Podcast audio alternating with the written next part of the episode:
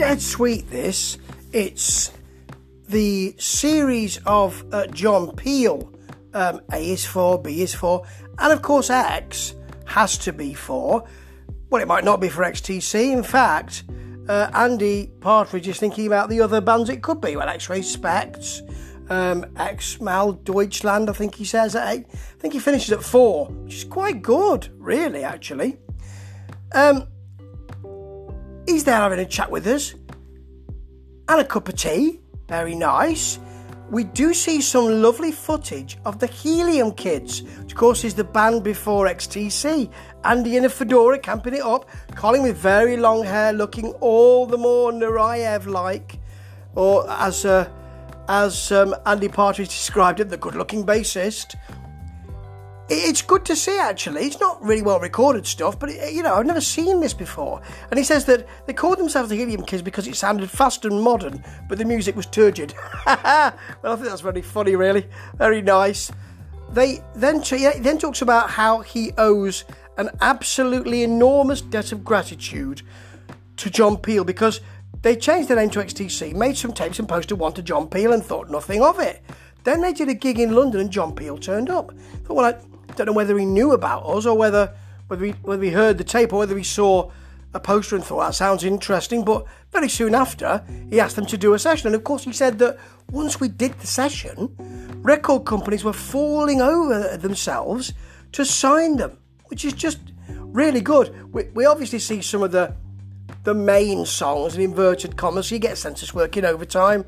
You know, you get you get um, Sergeant Rock. You get making plans for Nigel. Then you get Mayor of Simpleton. I mean, you're missing a lot out, but nice to see a little bit of the video for that. It's really sweet that um, that Andy just wanted to talk about how their career had been changed by John Peel and massively changed and um, in a way created by just saying, well, you know, I want them to do a session. And that really helped them so much. By having that session, they were seen to be, you know, a, an important band, a band that people wanted to listen to. And that helped them to get a deal. That was with Virgin.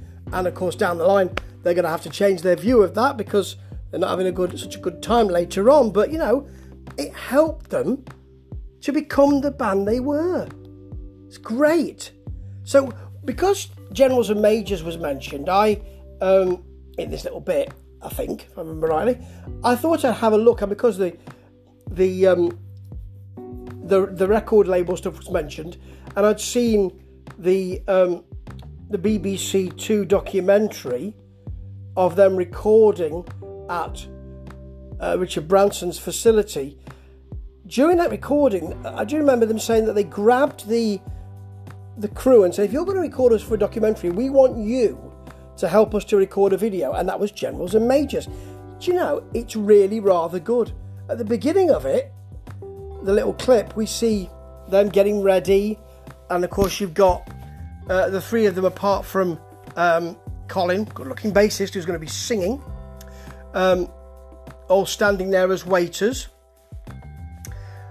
with of course Andy looking slightly different, the other two in black, in, in, in black, him in white, and um, all of um, Richard Branson and his friends sitting around the table in um, army garb, in lieutenant and majors. I don't, I don't know the ranks, and I'm glad I don't know.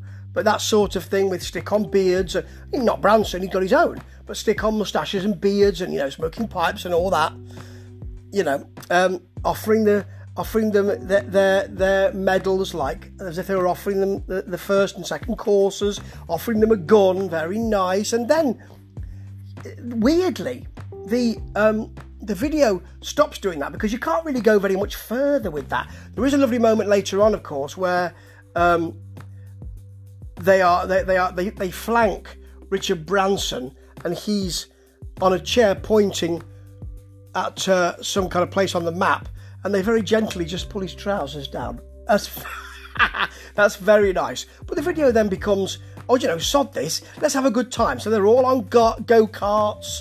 Uh, Branson is trying to cross the lake on a, a tripwire, falls into the lake and swims. fully garbed up in his lieutenant or colonel or major outfit.